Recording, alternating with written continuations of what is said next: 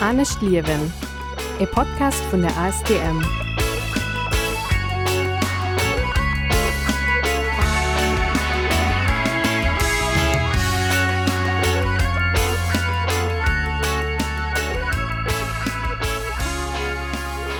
Willkommen bei Anne Schlierwen, dem Podcast von AS Thermann zum Abisch mam Klimabündnis Lettzeburg an Radio Ara. Mein Nummer ist Cedric Reichel. Willkommen bei Anne Schlierwen am Mond Mai. Mai als Freier. Freier hecht natürlich ganz viel Natur, Leiit gefehl raus an de Bösch, kann noch schon bei äh, Feiere goen oder bei Seen. An du ich mal geduld ich mache mal bisschen ein ganz neu Thema. Äh, machen da mal op der Agenda von diesem Podcast nämlich Stressstoff von der Natur. Huet Naturrechter ass dat sinnvoll der Naturrechter zu gehen? Wie vertritt die? Äh, wo könnt eigentlich die ganz Idee dat ganz Konzept? An dat as äh, momentan Thema von äh, äh, mit dem sich äh, viel ONG befassen. An Gabriela Caceres von der ASTM erklärt mal bisschen wo das Konzept hier könnt an mir gehen du bisschen an Detailer holen das ganz viel Zeit. An das Gespräch aus ob Französisch. An ich hoffe dass es zu neuen Denkustehs könnt durch das Gespräch. Donno ass natürlich nach Dan Müller vom City bei Meer zu Gage an huet auch nach ein ganz speziell Buch am Gepäck.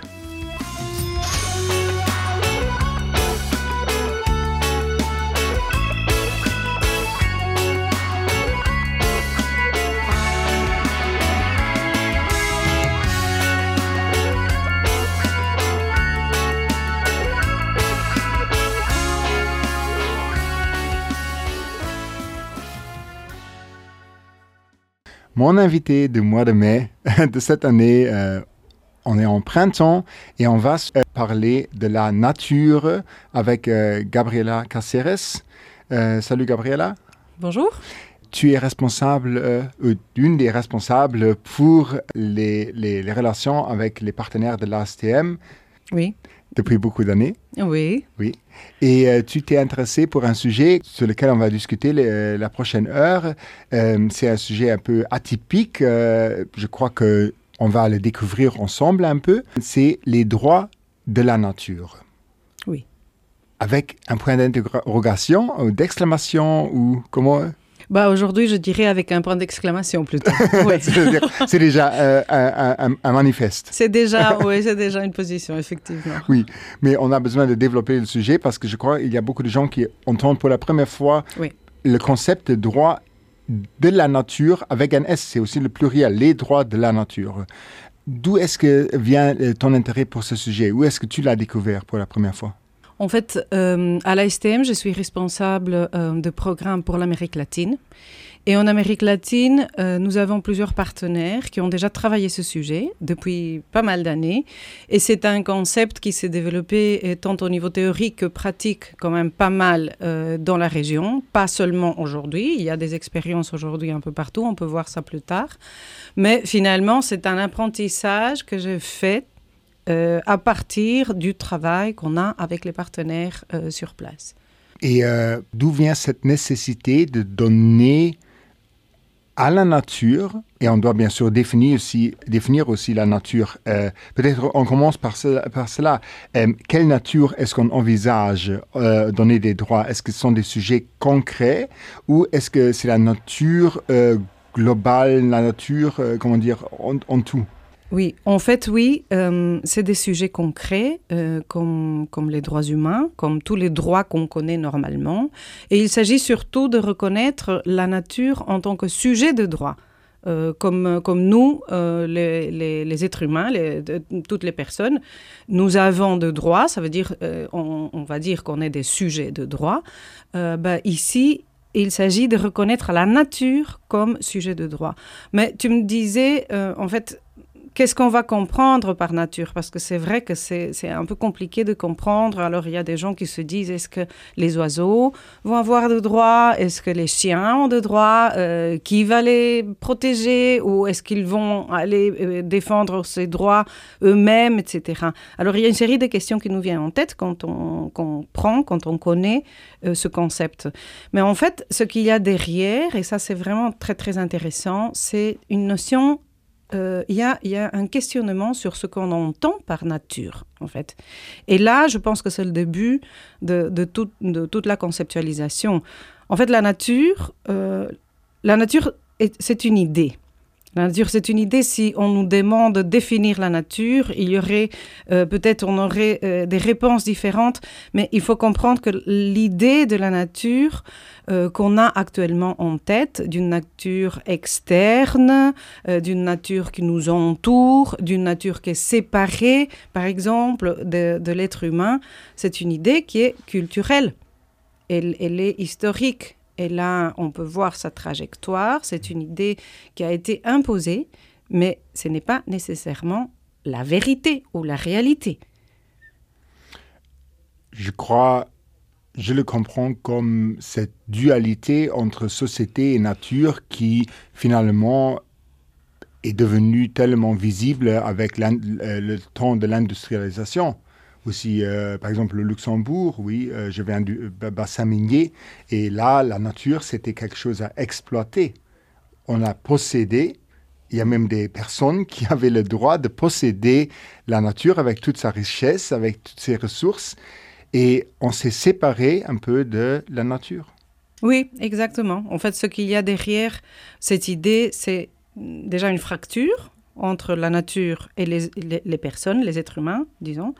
Euh, les hommes, comme on disait avant, euh, il y a une volonté de domination, de contrôle, de domestication de la nature et alors de la mettre au service des, des êtres humains. La nature n'existe pas euh, pour elle. Elle existe mmh. pour rendre service à quelqu'un. Et quelqu'un, c'est bah, les êtres humains qui sont euh, dans une logique anthropocentriste, sont le centre de la vie et, et c'est celui qui exerce le pouvoir, en fait, dans une idée qui est aussi d'ailleurs assez masculine. Alors il y a cette idée qui est essentiellement historique de contrôler le sauvage, euh, dans ce cas-ci, le sauvage, effectivement, c'est la nature. Euh, comme on a voulu aussi contrôler, disons, dans la notion de sauvage, il y a la nature, il y a le peuple autochtone, euh, il y a les femmes aussi. Euh, disons, la notion de sauvage recouvre quand même pas mal, pas mal d'éléments, mais il y a aussi cette volonté de domination et de service. Ça veut dire qu'elle doit être utile, utile euh, aux êtres humains finalement. Il y a aussi euh, derrière cette idée, alors il y, a, il y, a, on a transformé la nature en une chose finalement mmh. en faisant mmh. ça. Et il y a aussi l'objectification. C'est ça, une, oui c'est ça. Euh, je ne sais pas si le mot c'est objectif, je ne sais pas, mais une chosification, disons. La oui, nature oui. est une chose et on va la traiter comme une chose. Oui. Ça veut dire qu'on n'aura pas de respect euh, par la nature en tant que telle. Euh, c'est oui, voilà. Et à côté, disons, de ça, alors on, va interpréter euh, tout ce, qui, arrive, tous les processus de la nature, on va les interpréter avec une logique cartésienne, mécanique, assez linéaire. Euh, et c'est vrai qu'une partie euh, du monde est mécanique, mais pas tout est mécanique. Et alors, on va, on va parceller, on va diviser, on va fragmenter, euh, on va casser quelque chose qui est essentiel. Euh, et ça, on le comprend de qu'on est dans le bois, on le comprend très facilement, que cette idée, c'est cette idée de l'interconnexion dans la nature. Tout est interconnecté.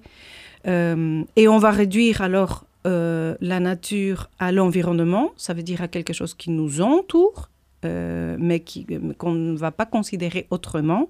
Un environnement qui est par définition vulnérable, fragile, alors qu'il a besoin d'être protégé. Et on va intégrer aussi, ça c'est effectivement euh, le colonialisme, euh, le fait très très fortement, parce qu'il faut comprendre qu'il faut se rappeler que c'est des notions qui sont historiques, mmh. qui ont, sont, arrivent dans un moment de l'histoire. On va alors euh, introduire fortement cette notion du vide des terres vides, de territoires vides, des choses euh, desquelles on peut s'approprier, parce qu'il n'y a rien, en fait. Tout ça ne fait pas partie du réel, parce que ça ne correspond pas du tout à, à ce que c'est vraiment la nature. C'est pour ça que c'est important de comprendre que euh, ce que nous avons aujourd'hui en tête, c'est une idée de nature. Mmh. Et alors, si c'est une idée, euh, on peut la changer On peut la comprendre déjà, on peut la voir et on peut la modifier. Tous les articles sur les droits de la nature ont un sous-chapitre ou euh, un titre, un sous-titre euh, qui parle du changement de perspective, qu'il faut un, oui, un changement de perspective radical. Euh, en quoi est-ce qu'il il, il, il consiste ce changement de perspective? Bah, pour comprendre oui. cette idée de droit de la nature Oui, oui, ça c'est essentiel en fait, parce que comme, comme je disais, la nature telle qu'on la comprend actuellement, c'est une idée culturelle, euh, historique, etc. Euh, on peut tracer sa trajectoire de manière très très claire. Et alors, il est essentiel de changer euh, la tête, la manière de penser la nature, comme tu dis, la perspective, le paradigme, disons, à partir duquel on va comprendre on va s'approcher à la nature. Et euh, pouvoir reconnaître, il y a un geste de reconnaissance, je pense, là derrière, que la nature, euh, c'est des espaces qui sont complexes, qui sont interconnectés, que dans l'idée de la nature, il y a la culture qui est intégrée. Il n'y a pas seulement les arbres et les oiseaux, euh, il y a les habitants, il y a l'environnement, il y a la société, parce qu'à ce moment-là, les êtres humains, on se considère comme faisant partie de la nature. Et là, il y a un changement qui est quand même fondamental. Mmh. La nature n'est pas quelque chose d'externe. Elle est externe et elle est interne en même temps, parce que nous, nous constituons la nature aussi, les êtres humains. Nous ne sommes pas à l'extérieur, euh, on n'est pas exogène là. Mmh. Euh, et ce, cette relation, elle est absolument inaliénable, comme les droits humains, disons. Si on va voir la Déclaration des droits humains, personne ne peut enlever un droit euh, parce qu'ils ils sont liés à ta nature mmh. d'être humain. Ben, ici, la relation, le lien entre les êtres humains et la nature, elle est aussi inaliénable parce qu'elle nous constitue la nature. Alors, il faut comprendre euh, que voilà, y a, la nature n'est pas limitée à la géographie. C'est impossible. La complexité, disons, ce qui est difficile ici, c'est que on a on veut comprendre, alors pour comprendre, parce qu'on a été tous éduqués dans, dans, des logiques cartésiennes où oui. on, va, on va essayer d'appliquer euh, une certaine méthode d'analyse. Euh, et alors on essaye, pour comprendre la nature, on essaye de l'englober. On essaye de la décortiquer, de la, de la fragmenter pour pouvoir la cerner. Euh, mais alors ça c'est très difficile parce que euh, nous faisons partie de la nature aussi. Et c'est pour ça qu'on a du mal à, définir ce que c'est la nature. Nous ne pouvons pas dépasser alors les limites de la nature. Tout, c'est joli, il y a des gens qui disent, tout comme nous ne, pouvons pas voler au-dessus de notre ombre. Mm. Oui, quand on le dit, on le comprend, c'est logique, c'est normal. Il euh, euh, y a des gens qui disent la nature aime bien se cacher.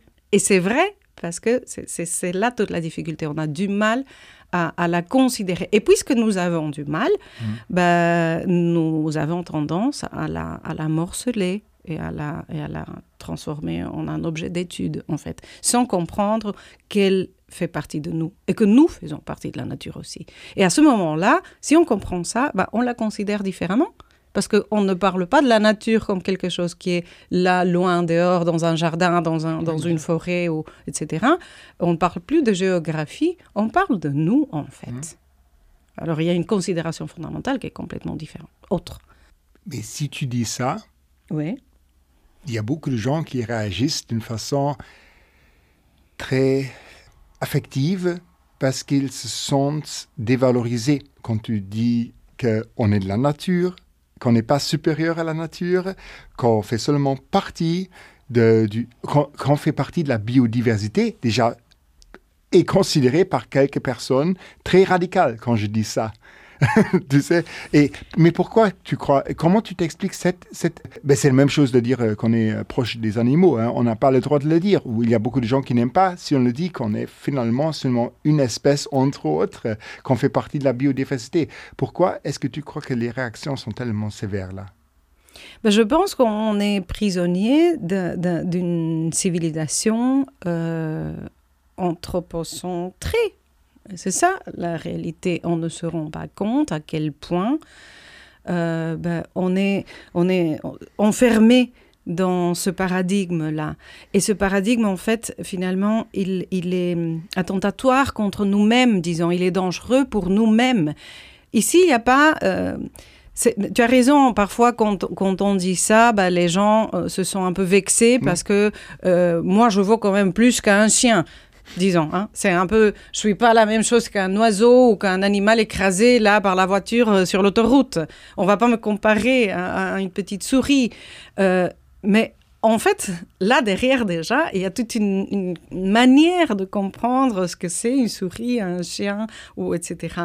Si on comprend parce que c'est ça la réalité. La, que la nature est quelque chose d'extraordinaire, que la nature s'organise elle-même, qu'elle a une capacité créative qui est hors norme, qu'elle a ce qu'on parle beaucoup aujourd'hui, on adore ça, la résilience, la, la je sais pas, tous ces, mots, euh, et j'ai beaucoup de respect pour la résilience, mais euh, disons, tous ces mots qu'on utilise comme si on les avait découverts, en fait, la nature, est capable de faire tout ça. Ça veut dire mm. nous-mêmes aussi, mm. nous sommes capables déjà de faire tout ça. Alors reconnaître, nous reconnaître comme faisant partie de la nature, c'est nous reconnaître en tant que quelque chose de magnifique et très très importante et fondamentale et avec une puissance phénoménale. C'est ça, on néglige tout ça en se mettant de côté.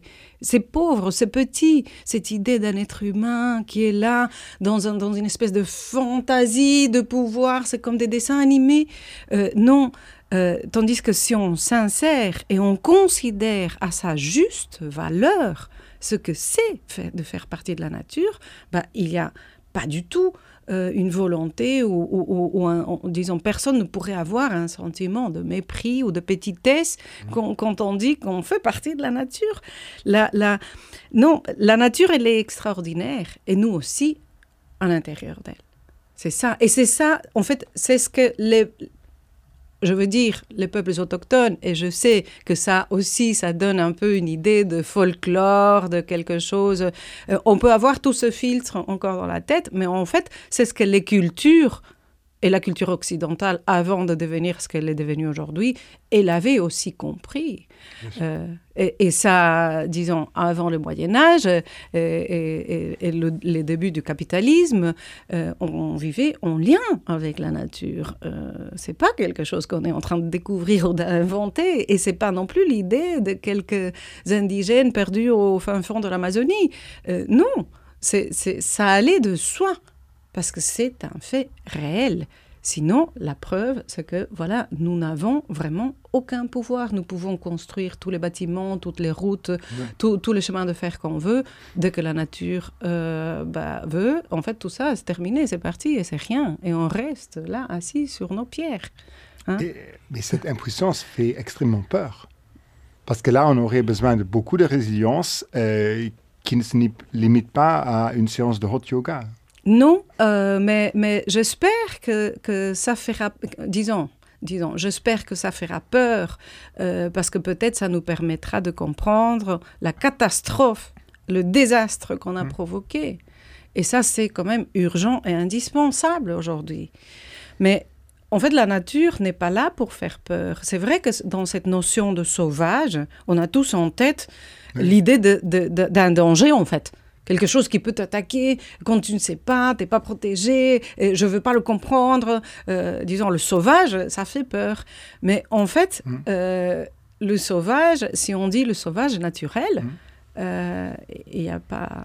Et là, là, on entre dans la discussion philosophique. Si on se pose la question pourquoi les, les, gens des, villes, comme nous aussi, finalement, qui, qui, vivent dans des, dans, des, dans des capitales, dans les villes, ont plus peur être dans la forêt seul dans la nuit qu'être dans la maison seul. Pourquoi? Se sent protégés mieux dans, dans une maison de béton que dans, dans la forêt. C'est, c'est, là, là, on va vraiment dans, la, dans le philosophique. Oui, oui, c'est vrai. Non, mais tu as tout à fait raison. Parce que ce qui fait peur, en fait, c'est l'inconnu.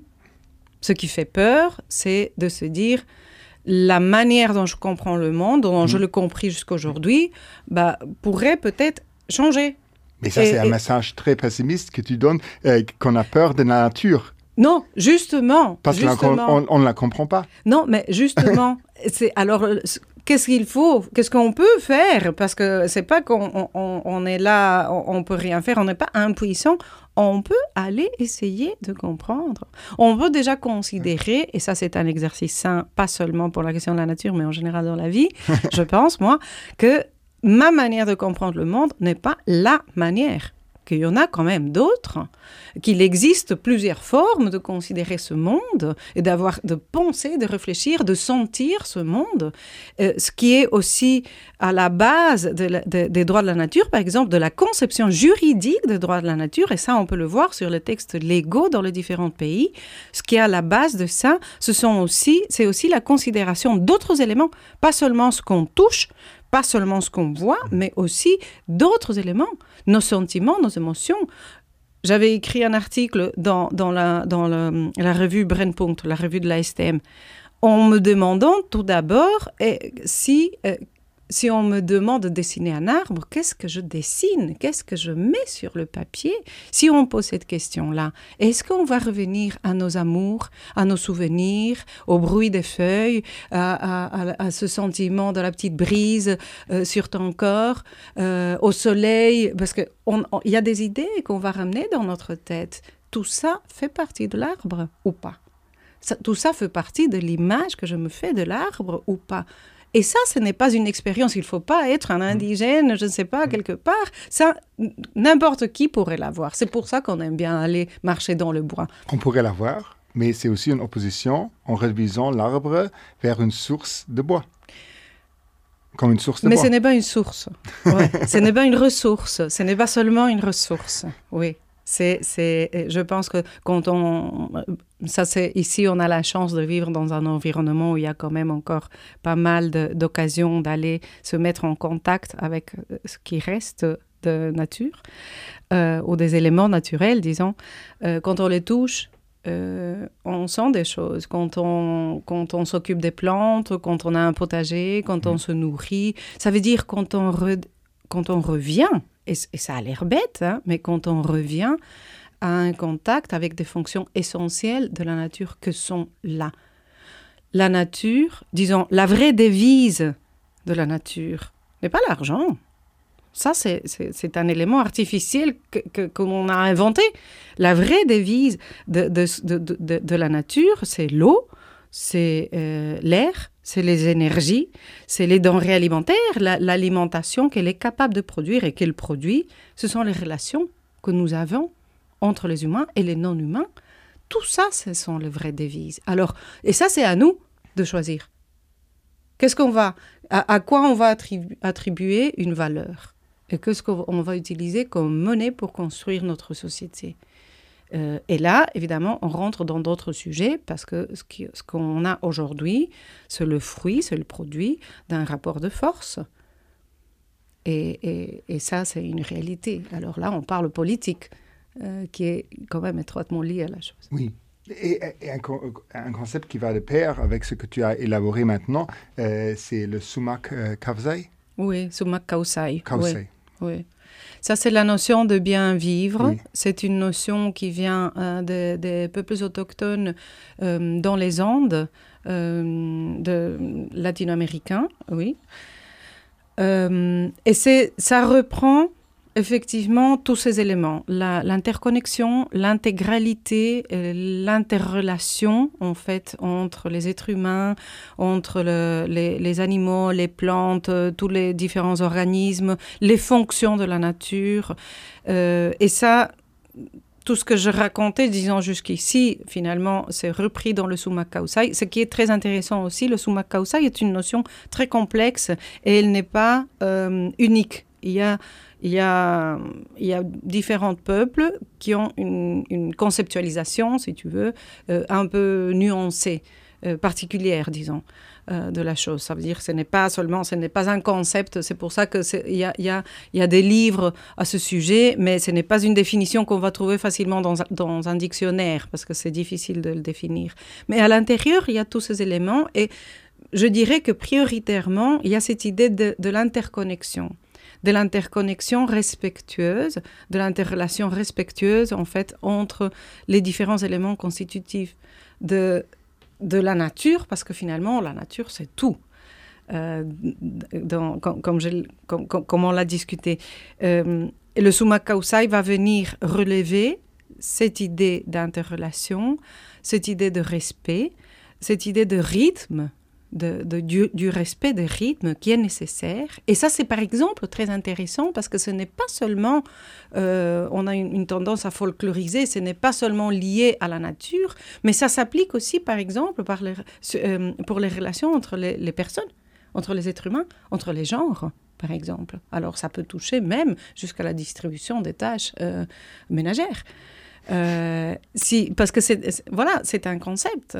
Alors je reviens, c'est de nouveau, ce sont de, des conceptualisations qui vont toucher la société qu'on veut construire, la manière de vivre euh, qu'on qu veut construire en fait.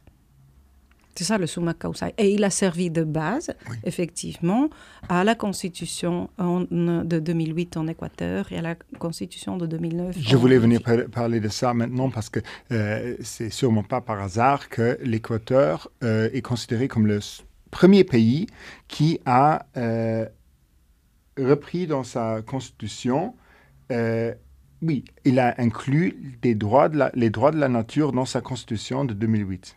C'est correct? C'est correct. L'Équateur, c'est le premier pays qui a mis ça dans un, un, document constitutionnel, disons, un document qui est quand même très très important pour le pays. Ça veut dire c'est la base de toute la mmh. législation, etc., euh, qui va régir alors euh, le pays.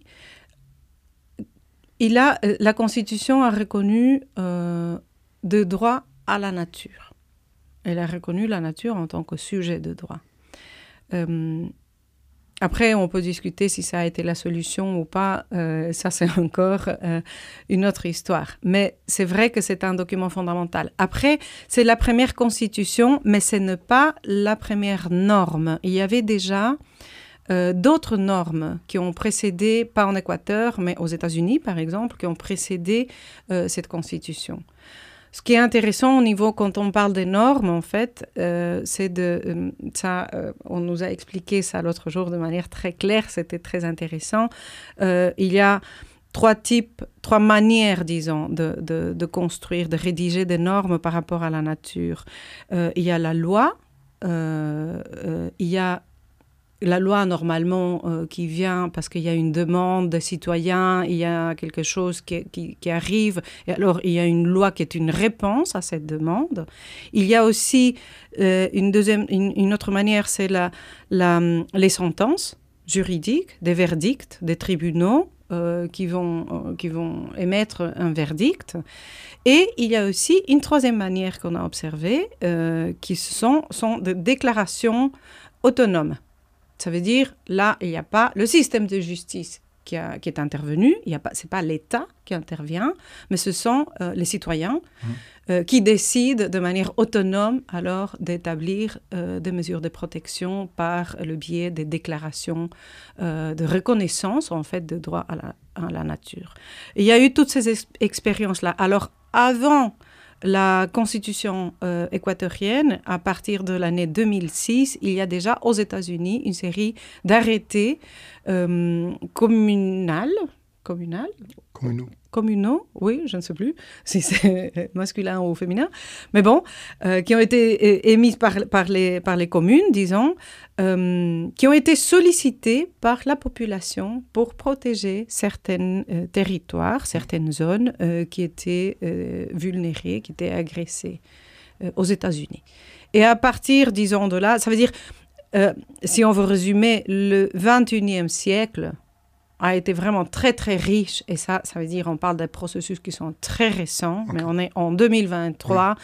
et dans l'espace des 23 oui. ans on peut observer une série de normes différentes d'origines différentes et dans différentes régions du globe aussi c'est pas seulement quelque chose qui se passe en Amérique latine absolument euh, les exemples que j'ai trouvés sont des rivières par exemple aux États-Unis ou au Canada euh, un exemple bah, une, une, comment dire, une proposition euh, qui euh, est beaucoup dans les médias français.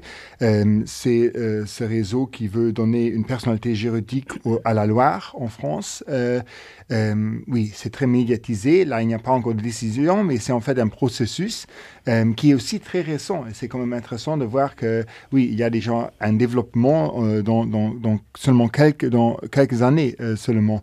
Quelle est la différence entre ces exemples où il y a un objet concret comme un fleuve et euh, cette, oui, cette constitution équatorienne? Quelles sont les différences d'impact? En fait, bon, parler de, des impacts ou des résultats, disons à quoi ça a servi, Oui, c'est oui. c'est vraiment, c'est tout un sujet. Parce que ce n'est pas non plus un mystère que la loi n'est pas suffisante, euh, qu'avoir une constitution, même si c'est une constitution, disons que c'est quand même, c'est la première loi, si tu veux, d'un pays, euh, ben, ça n'a pas été suffisant. On a vu comme en Équateur et en Bolivie, euh, on a continué euh, une, des politiques de déprédation, en Mhm. fait, de la nature Mhm. et des populations, parce que ça va ensemble. hein. Euh, et c'est pas les constitutions qui ont réussi à protéger ça. C'est pour ça que je parlais tantôt d'un rapport de force, en fait. Parce que c'est essentiellement politique. Défendre la nature, c'est politique. Polluer la nature, c'est politique aussi. Et, hum, et alors, c'est politique dans le sens où c'est fait par, par, par les êtres humains et il y a un rapport de force derrière. Alors, avoir de loi, ça n'a pas toujours servi, mais ça a servi quand même quelquefois. Et alors, il ne faut pas se dire que c'est inutile. Mhm. Non, ça ne l'est pas. Ça n'a pas seulement une valeur symbolique pour les sociétés, ce qui est tout de même très, très, très important. Disons, à- euh, inscrire dans une loi ou dans une constitution qu'on va reconnaître de droit à des fleuves, à des montagnes, à des glaciers, etc., ou, à, ou à- ou à certains écosystèmes, c'est quand même fondamental. C'est comme je fais le parallèle euh, avec la participation des femmes, par exemple, dans la société. Euh, si on n'a jamais eu une première ministre femme ou une présidente femme, oui, on peut le comprendre en théorie, mais du moment où il y a une femme qui arrive à la présidence euh, d'un pays, bah, ça, symboliquement, ça s'inscrit dans nos consciences. Alors, c'est possible, c'est réel et c'est souhaitable. Et l'inscription alors des droits de la nature, euh, quelque part, dans un document officiel, euh, a exactement la même valeur. C'est très, très important symboliquement. Après, est-ce que ça a servi dans la réalité? Oui. Par exemple, il y a une expérience très, très, très positive euh, qui est quand même très importante dans, dans, dans, dans toute la, cette trajectoire, euh, qui est en Nouvelle-Zélande en 2012. Il y a eu la déclaration de la rivière Wanganui, euh, qui est un fleuve, je pense. Oui. Euh, et alors, on l'a déclaré comme un être vivant, indivisible, investi de droits, des pouvoirs et de devoirs. C'est très beau Oui. et ce n'est pas seulement poétique, même si à chaque fois qu'on parle de droits de la nature, on mélange philosophie, poétique, et, et poésie, politique, etc. Mais ce n'est pas seulement poétique, parce que ce qui, ce qui, hum, cette déclaration a été en fait l'aboutissement de tout un processus social. Euh, social parce qu'il a été mené déjà par des communautés euh, autochtones, parce qu'il a, a impliqué euh, différents acteurs politiques, économiques, etc., parce qu'il y a eu un long, long débat dans la société, et parce que cette déclaration est venue aussi faire une réparation historique parce qu'il y avait euh, eu des peuples, des Mhm. peuples maoris, qui avaient été, dont les droits avaient été euh, violés, en fait, qui, euh, dont l'existence avait été niée, leur culture avait été niée, toute la valeur de, de, de, en tant que personne et en tant que peuple euh, avait été niée et détruite, etc. Alors, cette sentence vient, euh, cette déclaration, pardon, vient faire réparer vient réparer cette vulnération, en fait. Et ça, c'est quand même intéressant parce que là, on voit euh, l'utilité de la chose. Que quand on parle de nature, on ne parle pas seulement de- des oiseaux et des arbres, Mhm. mais on parle aussi des personnes. Et on parle de personnes et on parle de culture.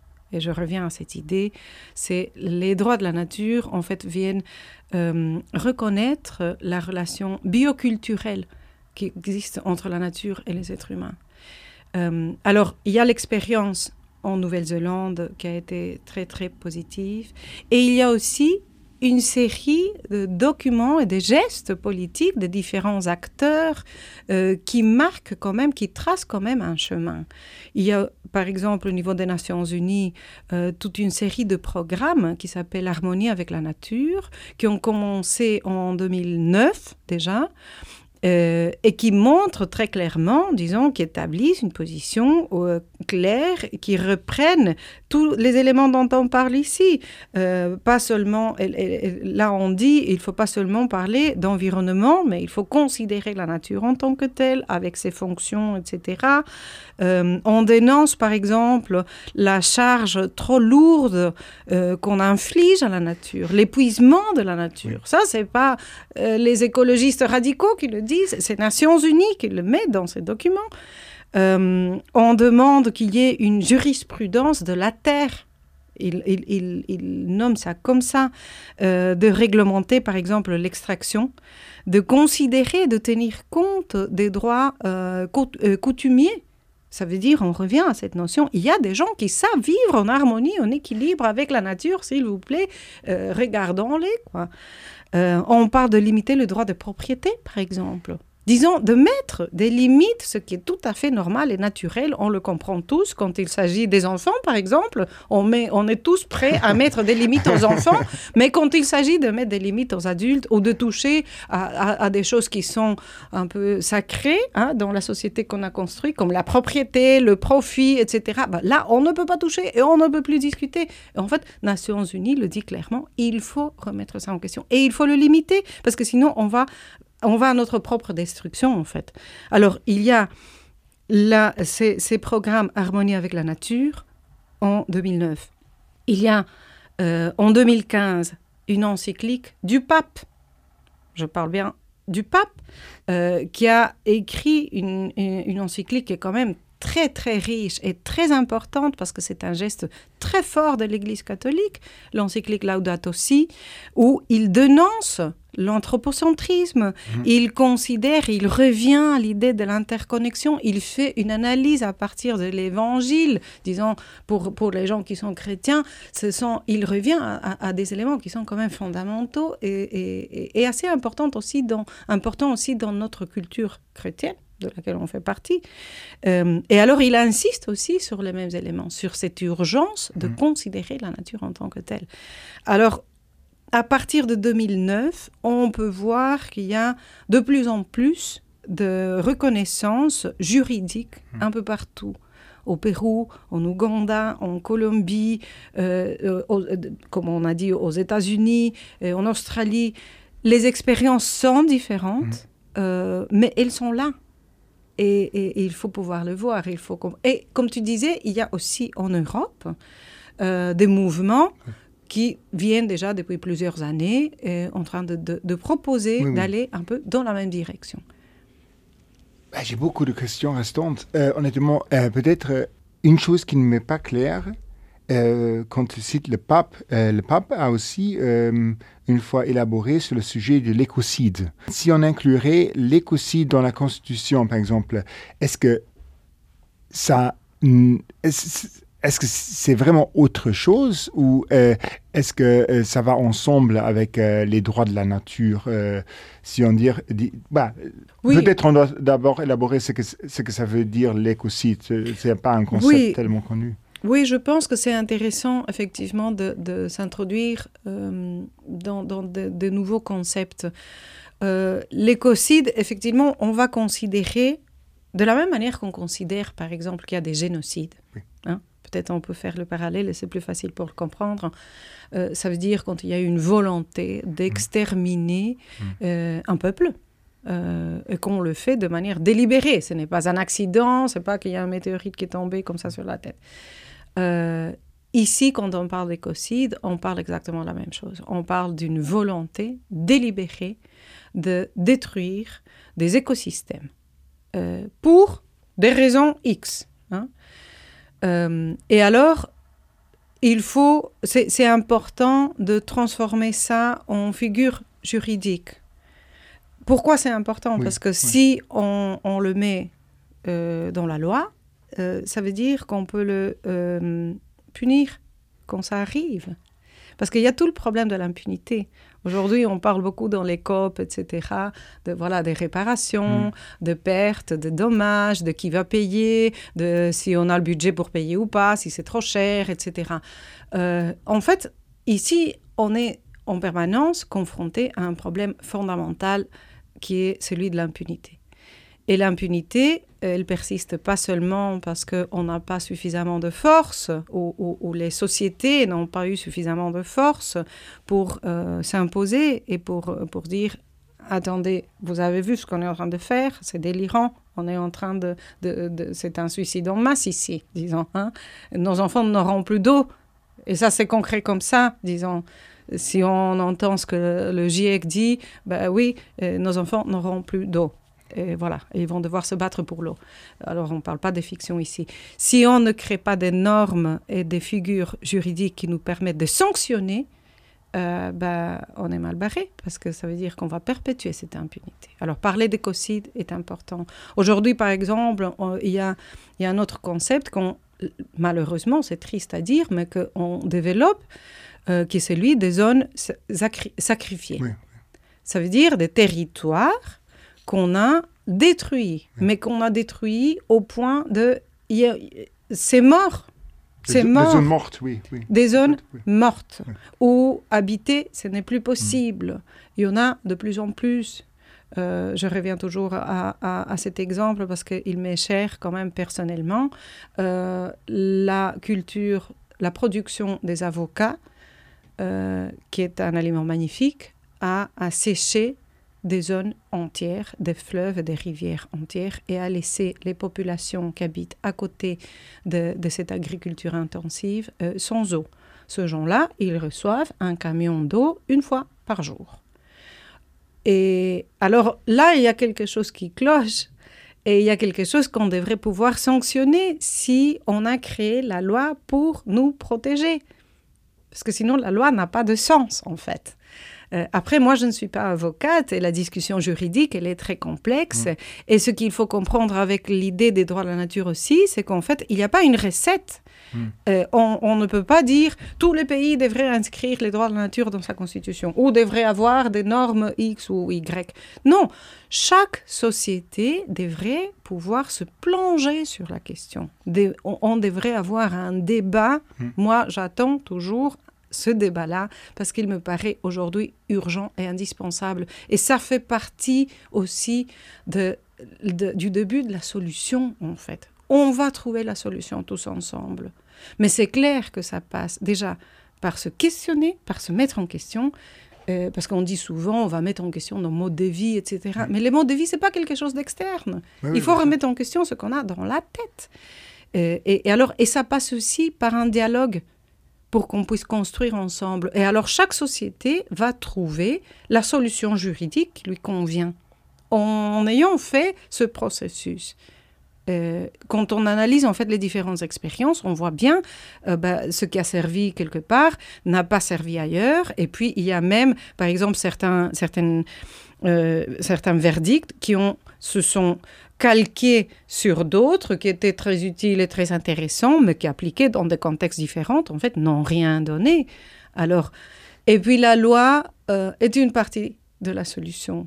Euh, les normes sont une partie de la solution, mais ce sont surtout euh, des sociétés, c'est une compréhension différente, c'est des sociétés actives et conscientes, euh, audaces et, et- et qui, et- et bienveillantes, et veillantes, j'ai envie de dire, parce qu'il faut veiller à ce que ça n'arrive pas. Une question un peu provocative, mais je crois que c'est important de la poser, parce que si on dit donner des droits de la nature, ce qui me frappe un peu, c'est cette notion de paternalisme, de nous, les citoyens, on donne des droits. Est-ce que la nature n'a pas des droits Oui, c'est intéressant. C'est intéressant que tu le dises comme ça parce que euh, j'allais, j'allais le dire euh, tantôt et puis ça m'a échappé quand, quand tu as dit que quelqu'un avait donné des droits à la nature. En fait, Oui. on ne donne rien. Je préfère parler de reconnaissance. Ok, On, et c'est ça, c'est, en fait, tout ça, c'est un exercice de reconnaissance. Oui. On reconnaît la nature comme un sujet, Oui. de la même manière qu'on reconnaît les êtres humains comme des, des êtres humains, comme des personnes dignes. Et, et c'est l'article numéro un de la Dé- Déclaration des droits humains. On est tous égaux en dignité. Et c'est ça notre valeur. La nature, c'est exactement la Mm. même chose. Elle est digne. Et il faut pouvoir la reconnaître en tant que telle. Alors, évidemment, euh, ça, ça, ça, c'est un changement de tête. On ne donne rien parce qu'on n'est pas dans notre immense générosité venu donner quelque chose à quelqu'un. Non. Déjà, ça passe par reconnaître nous euh, quelle est notre juste place. On représente 0,01% de la biomasse sur cette terre. Alors, ce n'est pas beaucoup, j'ai envie de dire. Disons, si on se compare avec les champignons, je ne sais pas quoi, en fait, on n'est rien, hein, disons-le. Euh, et déjà, euh, il faut, il faut reconnaître beaucoup de choses. hein. Il faut reconnaître beaucoup de choses. Et parmi ces choses-là, oui, il faut reconnaître que la nature est un sujet de droit. Et que si on ne fait pas ce geste, bon, on va droit contre le mur. Parce qu'en en fait, on est en train de s'auto-exterminer. Le texte que tu as cité avant euh, sur la rivière euh, Wanganui, euh, là, il y a aussi un autre mot euh, que je trouve super intéressant. Euh, c'est un être vivant, indivisible, investi de droits, de pouvoir et de devoirs. Est-ce qu'un sujet de droit a aussi, oui, on le sait très bien, nous, les citoyens, on, a, on est sujet de droit et on a des devoirs. Est-ce qu'une rivière, disons la, la, la- la Loire, est-ce que la Loire en France aurait aussi alors des devoirs? Ben, on dit comment on mesure ça, oui, je- on dit- Comment on mesure ça? Oui, ça, ça, ça fait partie des grands questionnements euh, euh, juridiques et de, de la complexité de la Oui. chose. Euh, est-ce que les oiseaux ont un devoir ou comme tu dis, est-ce qu'une rivière a un, devoir? Et c'est quoi comme son devoir quoi? Parce qu'en fait, euh, voilà. Euh, je pense que les, juristes et, toute la société en fait sont invités à, à revoir certains concepts. Quand on parle de devoir, ici, dans l'occurrence, il faudrait, il faudrait revenir au texte de la déclaration euh, sur le Wanganui, euh, qui est quand même assez développé, assez riche. Euh, mais je pense que le- les, les devoirs de la nature, en gros, euh, ce sont, c'est être elle-même. La nature a une série de fonctions qu'elle doit pouvoir continuer à, à- à- à faire, disons. Euh, et c'est ça qu'on on détruit, en fait, c'est ça qu'on casse. Alors, elle, elle, elle se régénère, elle, elle se, disons, elle se, euh, elle se auto-crée, si tu veux. Euh, il y a une espèce de autopoïèse, là, euh, dans, dans la nature. Euh, et et c'est ça son devoir. Son devoir n'est pas d'être au service de, de, de, de, de personnes, en fait. C'est ça son devoir. Mais pour qu'elle puisse remplir son Mhm. devoir, ben, on doit la laisser pouvoir le faire. Ça veut dire qu'on doit respecter ses cycles, ses rythmes, ses fonctions, déjà. Il ne faut pas détourner la fonction, hein, euh, etc. Et il faut que nous, on trouve... En fait, c'est notre problème. Nous, on doit pouvoir retrouver la manière de vivre avec la nature et dans la nature. Ça me ressemble. bah, bah, moi, je crois qu'on peut faire une analogie là avec la discussion sur le retour du loup dans nos forêts, non? Où on dit que bah, il y a un peu là un changement de ra- paradigme parce qu'on se rend conscient qu'on a un problème de surpopulation de certaines espèces Oui. et on, a, on, on ne sait pas comment résoudre ce problème. Oui. Mais l'écosystème n'est plus, euh, il, il ne tourne plus, il n'y a plus de cycle, il y a un problème. Bien sûr, on peut euh, le résoudre à la- avec la- le fusil, on l'essaye, mais ça ne marche pas trop bien, j'ai l'impression. Et maintenant, on est en train de... J'ai assisté à une conférence là, où il y avait la discussion sur le loup, que le loup va résoudre nos problèmes dans la forêt. Et- mais, mais en même temps, il va créer de nouveaux problèmes pour nous. Et c'est là intéressant. euh, il y a quand même, j'ai l'impression qu'il y a une, euh, un changement de discours là, où on croit que le loup qui était un danger, qu'on était content, euh, quand on regarde dans la, dans, la musique euh, populaire, euh, folkloriste, il y avait beaucoup d'anamisation du loup. Il était vraiment un danger. On était content qu'il soit mort, qu'il soit, soit disparu. Et maintenant, on le souhaite revenir, mais à nos conditions. Bien sûr, on, on veut le contrôler avec des applis, peut-être, je ne sais pas trop. Mais tu, tu- Oui, je crois que effectivement, il y a, on, on, on a un peu cette idée, cette volonté, c'est un peu un fantasme qu'on peut contrôler, Oui. qu'on peut gérer la nature. Euh, On donne le devoir au loup de... de, de, de- et alors, on va, on va, oui, je connais pas exactement, je suis pas spé- spécialiste en loups et je pense que la, la gestion des loups dans nos forêts, effectivement, c'est quand même, c'est tout un sujet Oui, et j'ai beaucoup de respect pour les gens qui le font parce que c'est pas évident. Non, bien sûr. Euh, mais euh, effectivement, on, on- on- on pense qu'en en fait, on est convaincu qu'on peut gérer, qu'on peut tout gérer, qu'on peut tout contrôler. Et, que, et parfois, on arrive à le faire, c'est ça le problème. Parfois, on arrive à le faire et alors on s'auto-convainc. Ah oui, c'était vrai, on pouvait le faire. hein. Euh, mais en fait, euh, ce n'est pas toujours le cas. Et, et ce qu'on a fait par rapport à, à la nature, c'est qu'on est allé beaucoup trop loin. Et c'est ça le problème. Le problème, c'est ne pas. Ici, on n'est pas en train de dire allez, revenons tous à une vie sauvage, que le loup mange nos enfants, et que. Je ne sais. Non, non. Évidemment, on doit trouver la manière de retrouver, de, de, de, de vivre en équilibre, en fait, euh, que les différents éléments vivent en équilibre. Euh, il ne s'agit pas non plus de, venir, de dire on doit tous vivre comme les communautés autochtones de je ne sais pas où. Non, de nouveau, comme je disais, par rapport à la loi, chaque société va trouver sa réponse juridique et chaque société aussi va trouver la meilleure manière de pouvoir vivre, mais en respect et en équilibre, parce que si on casse cet équilibre, la vie n'est plus possible. Alors, on a essayé de, de contrôler, de dominer, de domestiquer, il y a, comme, comme je disais euh, au début de la conversation, et ce contrôle, il est problématique, il, il a plusieurs formes en fait. On contrôle la matière, hein, on contrôle euh, la production de la vie, tout le contrôle génétique, par exemple, et on contrôle aussi la parole. Comment on parle, comment on pense, comment on nomme les différentes choses. Euh, par exemple, il y a une réflexion intéressante qu'on a à l'intérieur de la STM et on essaye, qui fait partie de ce processus de décryptage et de, questionnement, d'auto-questionnement, par, par, rapport aux notions comme euh, les catastrophes naturelles. On parle de catastrophes naturelles en permanence parce qu'il y en a quand même beaucoup. Euh, néanmoins, combien de ces catastrophes sont vraiment naturelles? Il y a des dérèglements climatiques.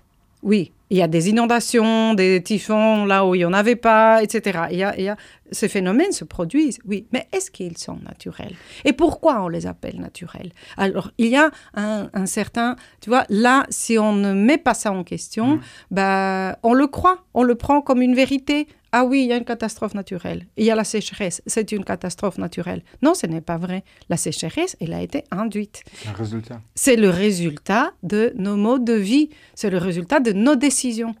Et, et c'est ça qu'il faut comprendre. Alors, c'est en fait, c'est très je trouve, c'est quand même c'est très optimiste, si tu veux, d'une certaine manière. Parce que si on comprend, si on accepte que c'est le résultat de nos décisions, ça veut dire qu'on peut agir autrement.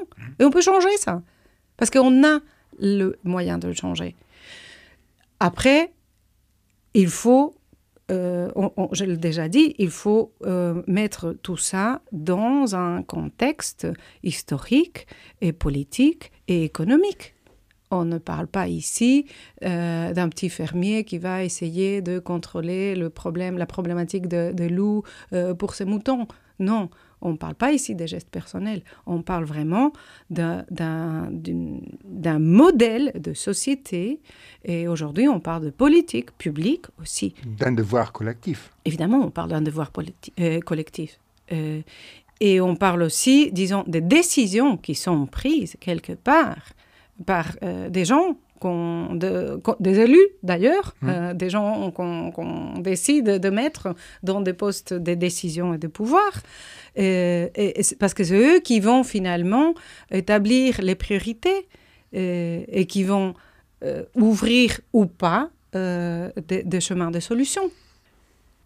Ben, il y a déjà maintenant beaucoup de mesures qui sont mises en place pour protéger la nature. On, parle beaucoup euh, aussi ici au Luxembourg, la nouvelle loi des déchets, euh, euh, parc nature et des, et des choses pareilles, que le citoyen est aussi finalement susceptible ou responsable aussi d'une de la protection de l'environnement euh, ici au Luxembourg. Euh, mais euh, oui, est-ce que c'est vraiment le cas ou est-ce que ben, là, les droits de la nature, est-ce que ça va beaucoup plus loin pour toi ou est-ce que, oui, est-ce que c'est un concept différent?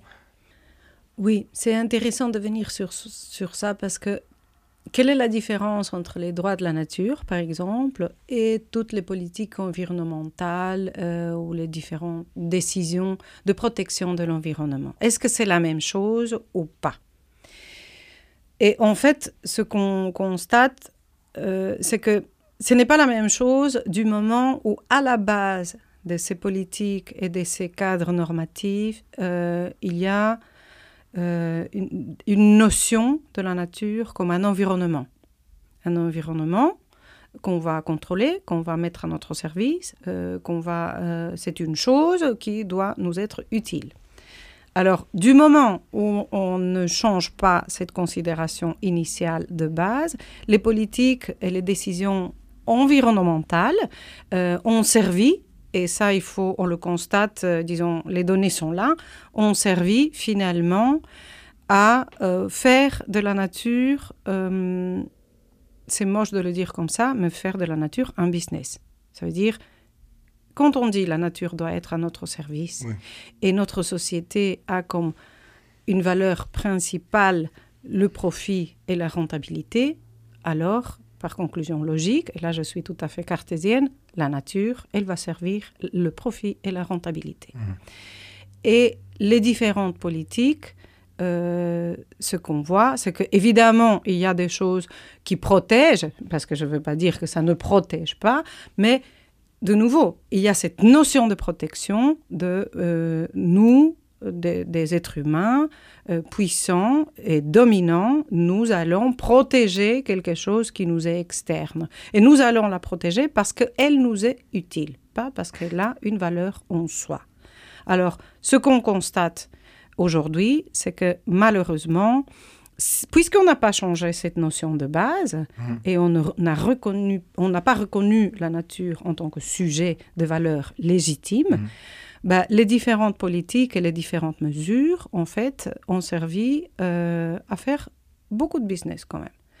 Euh, si on pense, par exemple, que par rapport à, on, parle aujourd'hui beaucoup d'énergie et de, de réduction des émissions euh, de carbone, etc. Si on pense que les différents programmes, je parle au niveau global, les différents programmes euh, de, de ce qu'on appelle le marché de carbone, par exemple, ont servi réellement Mhm.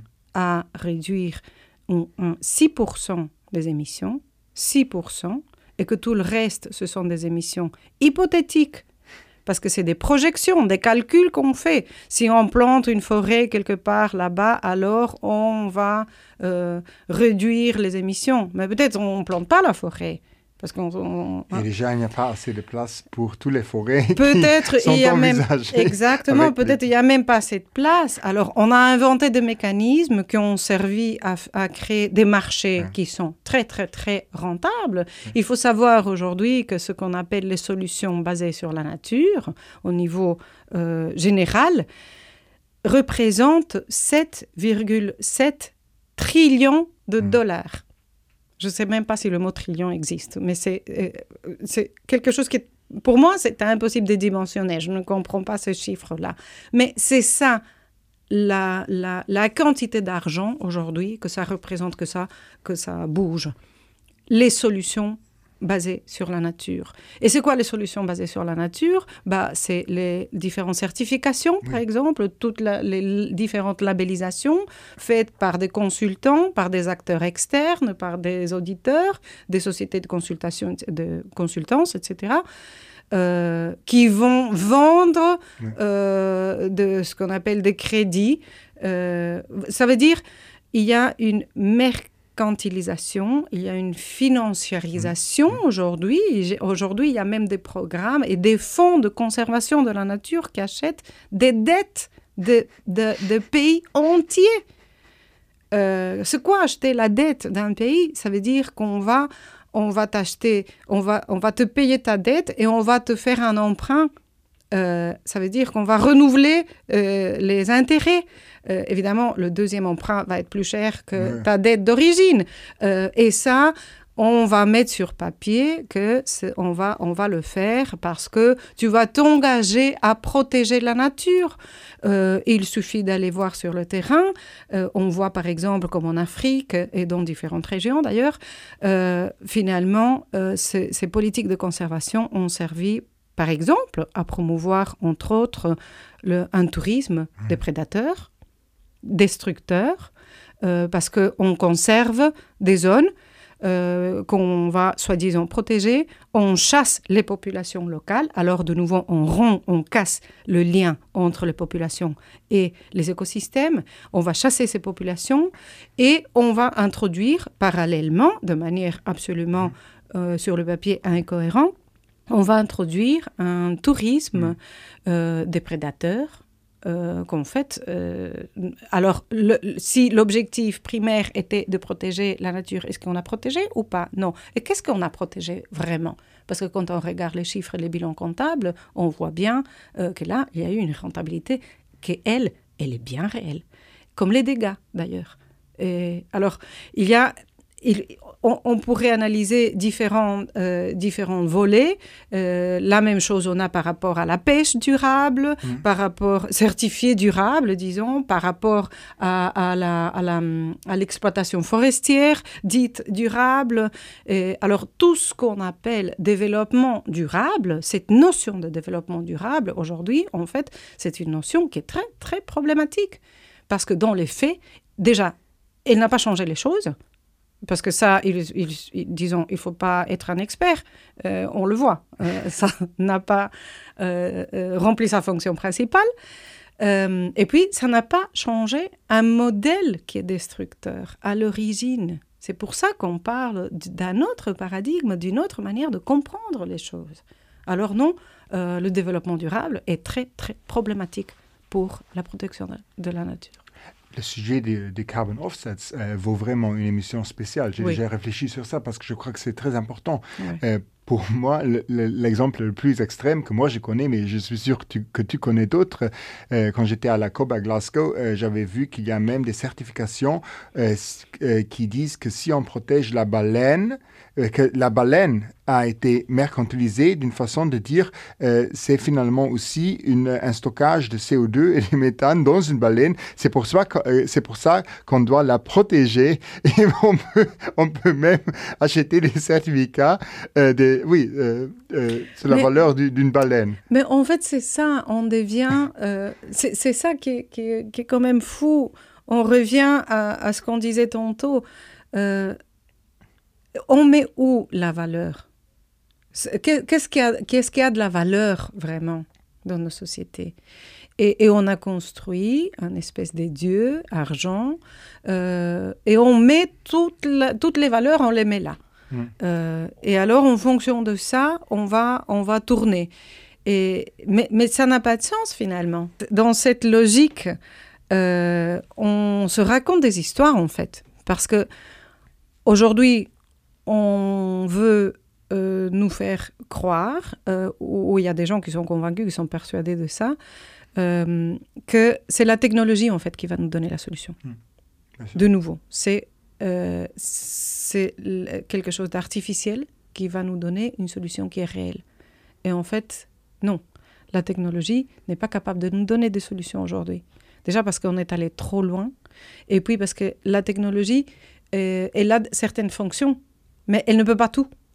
Euh, et et c'est ça qu'il faut comprendre. Alors, toutes ces, ces solutions de stockage de carbone, de je ne sais pas où, qu'on va utiliser des avions pour bombarder des nuages qui vont faire euh, la pluie, je ne sais pas où. Disons, on revient à, à des choses qui sont, mais, mais c'est délirant, c'est délirant. C'est délirant, d'autant plus quand on observe que la nature, quand on la laisse, elle se régénère Ah oui. parfaitement. Allez voir, euh, c'est un cas qui est, qui, est, qui est dramatique et qui est terrible, mais, mais allez voir euh, le site de Tchernobyl. Ouais. La nature a Bien sûr. repris ses droits. On l'a tous vu pendant le Covid. Ça n'a même pas pris beaucoup de temps. Euh, et alors, pourquoi ne pas laisser que ça se fasse tout seul au lieu d'inventer des choses qui n'ont pas de sens en fait? Pour terminer, est-ce que la discussion a déjà pris de la dynamique ici au Luxembourg? Est-ce qu'il y a des gens qui s'intéressent à ce sujet? Est-ce que c'est un sujet déjà? Ben, je pense que c'est un sujet. Oui. Je pense que c'est un sujet. Euh, et il y a évidemment une préoccupation déjà dans la société, parce que même si on ne veut pas le voir et, et, et, on veut détourner le regard, ben, on le voit quand même, parce que ça, fait, ça touche notre vie quotidienne. Euh, je crois que cette préoccupation, elle est encore débutante, elle n'est pas suffisante. Il y a évidemment des organisations de la société civile, des ONG et différents acteurs qui sont quand même très très inquiets et qui essayent déjà depuis pas mal de temps de pousser dans cette direction. Euh, mais je pense que l'intérêt de la notion de droit à la nature, c'est que ça nous apporte encore d'autres éléments. C'est que ça nous permet d'ouvrir un peu la tête, d'ouvrir notre regard, de nous rendre compte aussi que la réalité n'est pas seulement ce qui, se passe dans mon jardin, que, hum, que les solutions ne sont pas seulement celles qu'on connaît, mais qu'il y a quand même moyen de faire d'autres choses et qu'il y a des gens qui ont fait d'autres choses. Alors je pense que c'est un débat nécessaire, mmh. indispensable et qu'il est encore à ses débuts et qu'on devrait le faire de manière beaucoup plus vite et beaucoup plus large euh, maintenant. On ne devrait pas attendre. Quoi. Tu sais qu'à la fin de chaque épisode, je pose toujours les deux mêmes questions euh, à mes invités. La première euh, est euh, qu'est-ce que tu ne veux plus, plus devoir expliquer dans cinq ans? Ah, je ne voudrais plus euh, devoir expliquer euh, ce que c'est la nature, en fait. ok, on a fait un bon début, je crois. Et si on te donnait la permission de mettre un slogan sur le tram pendant une semaine, bien visible pour tous, quel serait le slogan? Je dirais, euh, en fait, la nature, c'est toi. Protège ta vie.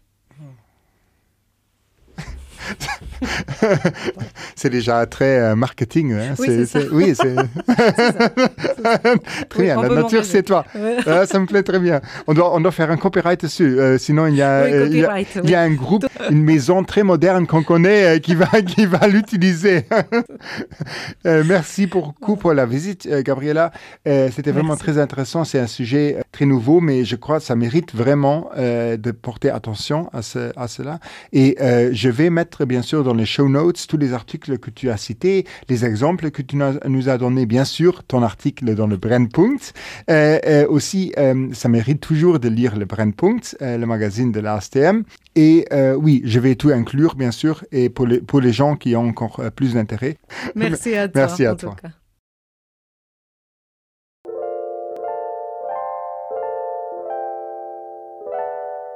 Epikultur Mam an.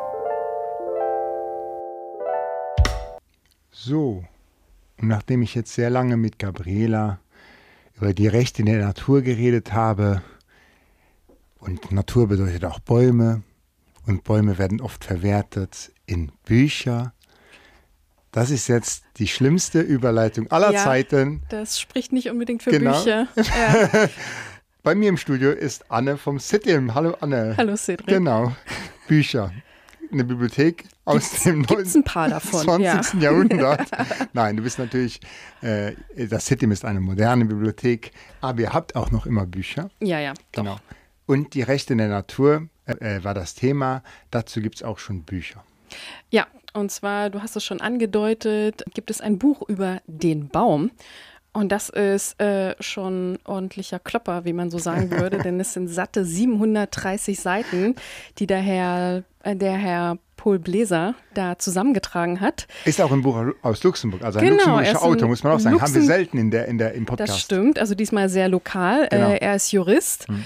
Das schlägt sich dann auch nieder in dem, in den Detail, in der Vielfalt der Perspektive. Also er geht da wirklich in alle Richtungen. Geschichte, natürlich auch das Recht, ähm, Umwelt, Wissenschaft, Medizin, Philosophie. Also er beleuchtet den Baum da wirklich rundum, von oben unten. Genau, und bringt damit auch ziemlich interessante Denkanstöße mit sich. Und eins, was natürlich dann für die Sendung heute auch wichtig ist, ist eben tatsächlich, er plädiert auch dafür, dass der Baum ein Recht als äh, lebendes Wesen also bekommen soll. Ein Gegenstand wird. Ja, genau. ganz genau. Und wenn ich dich richtig verstanden habe, es klingt natürlich unglaublich abschreckend, so ein Riesenschinken. Ne? Ja, das Aber, sagt er auch und er meint auch, man muss nicht alles auf einmal lesen. Genau, also man kann immer mal wieder genau, reinschauen. Man kann sich ein Kapitel rausnehmen, wo man genau. sagt, mich interessiert ist dieser Aspekt. Es ist ja. gut eingeteilt, würdest du sagen. Ganz genau und ja. er hat da wirklich auch sehr viele Quellen zu Rate ja. gezogen und die findet man dann auch immer aktualisiert auf der Webseite zum Buch äh, www.abre.lu. Und dann kann man sich dann immer noch, selbst wenn man das Buch schon ausgelesen hat, immer weiter inspirieren lassen. Ja, ist auf jeden Fall äh, ein kleines Geheimnis, weil es ist gar nicht so einfach, dieses Buch zu finden. Ne? Es ist, äh, mhm. genau, liegt nicht überall äh, vor und äh, ist wirklich, äh, ja, ist äh, schon was ähm, Außergewöhnliches. Was Besonderes, genau, ja. genau. Und äh, lohnt sich aber tatsächlich einfach mal reinschauen, weil es ist eine ganz andere Perspektive. Man ja. kennt, also ich habe ich hab kurz reingelesen, auch in die, in die Einleitung. Es ist wirklich auch eine Sprache, die man so nicht kennt und es ist eine Denkweise. Es ist sehr interessant, auch wenn man nicht sofort alles so ja, versteht. Versteht, ne? ganz genau. Ja. Ja. Nee, auf jeden Fall, sehr guter Tipp. Äh, vielen Dank. Ich verlinke alles. Äh, man kann sich auch schon auf der Webseite ein bisschen äh, äh reinlesen, informieren. Reinlesen. Ja. Genau. Und äh, dann äh, danke. Sitim ist geöffnet von Dienstag bis Freitag von 12 bis 6 Uhr und donnerstags bis Von halb acht, genau. Verlängerte genau. Öffnungszeiten. Ja. Genau. Für Menschen, die arbeiten mhm. oder spät aufstehen. Und wir sehen uns dann nächsten Monat. Machen wir so. Danke, bis Anne. Bis nächstes Mal. Tschüss.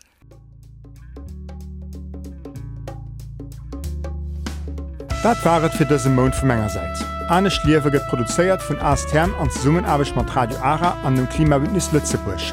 Dir kennt ihr aktuell folch auch immer op der Website vu Radio Ara lausren an Roflöden. ASTM fand ihr auch auf Facebook an Instagram an erzielech an astm.lu. Froen a Kommentaren zu aktueller Sendung können die Gre richten und podcast@astm.lu. Mein Nummer Cedric Reichel, Mercfir Nulllausren a bis die nächste Käier. An Denktrunner, Think Global, Act Local.